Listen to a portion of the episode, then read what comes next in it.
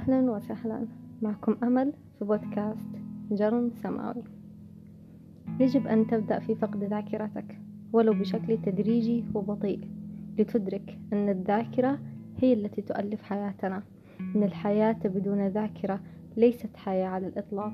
ذاكرتنا هي تماسكنا ومنطقنا وشعورنا وحتى فعلنا وبدونها نحن لا شيء.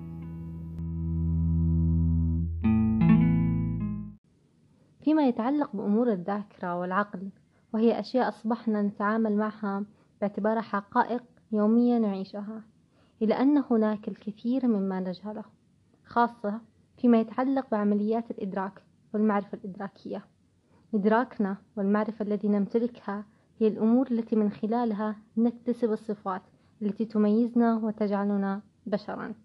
في الواقع أن العالم الذي نعيشه هو من صنع أيدينا بالكامل. وأنه مهدد دائما بالتراجع إلى الخلف لو لم نكن مدركين جيدا للامتيازات التي نعيشها وطريقة التعامل معها. وإذا جينا نتكلم عن الوعي الإنساني فإن الوعي واحد من الحقائق الأساسية للوجود الإنساني ومن أكثر الظواهر الغامضة حتى هذه اللحظة. الوعي أيضا يجعل الحياة جديرة بالعيش. إذا لا يوجد وعي لا يوجد شيء في الحياة له معنى أو قيمة. العلماء لم يستطيعوا تفسير الوعي. يمكن قدروا يفهموا آلية الدماغ والأجزاء المتحكمة عن الأفعال الذي نقوم بها كبشر لكن تفسير الوعي بالنسبة للعلم يشكل عقبة لأن العلم موضوعي والوعي تجربة ذاتية.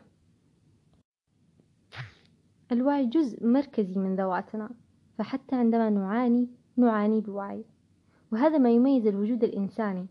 في الواقع أعتقد أن احتمالات وجود ذكاء اصطناعي واع هو شيء بعيد للغاية لأن الوعي لا يرتبط كثيرا بالذكاء المحض لكنه يرتبط أكثر بطبيعتنا ككائنات حية تتنفس.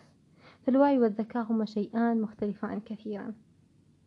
منذ نشأة علوم المخ والأعصاب كان من الواضح بالنسبة للعلماء أن هناك مساحة كبيرة من الاختلاف نملكها في أدمغتنا. بقدر ما تتشابه أدمغتنا مع الحيوانات نمتلك مساحة يصعب توصيفها أو التحكم فيها هناك أسئلة عديدة بما يخص هذا الموضوع ولكن من دون إجابات حاسمة ما هو الإدراك مثلا؟ كيف نعرف الذات؟ ماذا يعني أن الإنسان قادر على تمييز ذاته؟ وهل الحيوان غير قادر على ذلك؟ ما, هو الحيو... ما هي الحيوانات التي تملك مستوى من القدرة على التعرف على ذواتها؟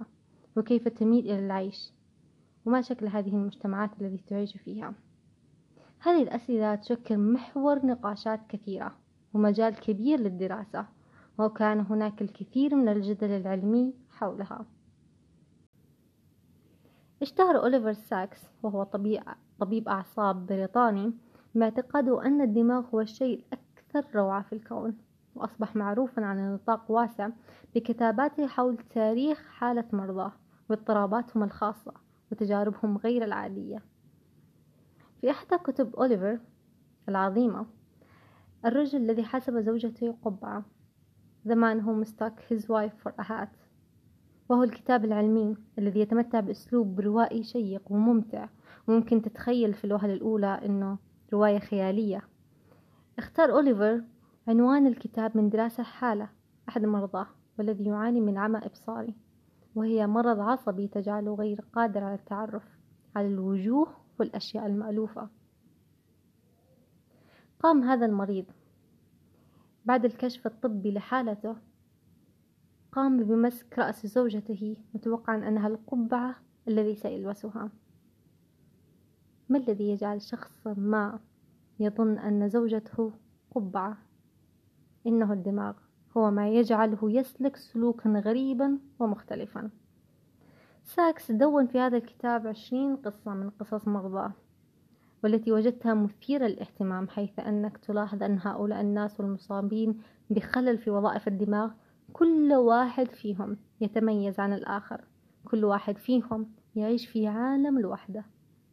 مسافر من بلاد لا يمكن تخيلها وليس لدينا أي فكرة عنها.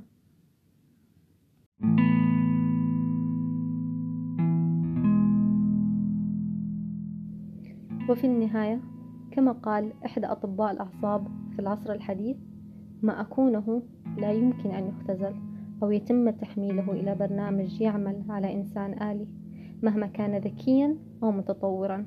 نحن كائنات حية تجاربها الواعية تكونت على جميع المستويات بواسطة التفاعلات الحيوية التي تبقينا على قيد الحياة. مجرد جعل الحواسب الآلية أكثر ذكاء لن يجعلها عاطفية. عالمنا الداخلي الفريد.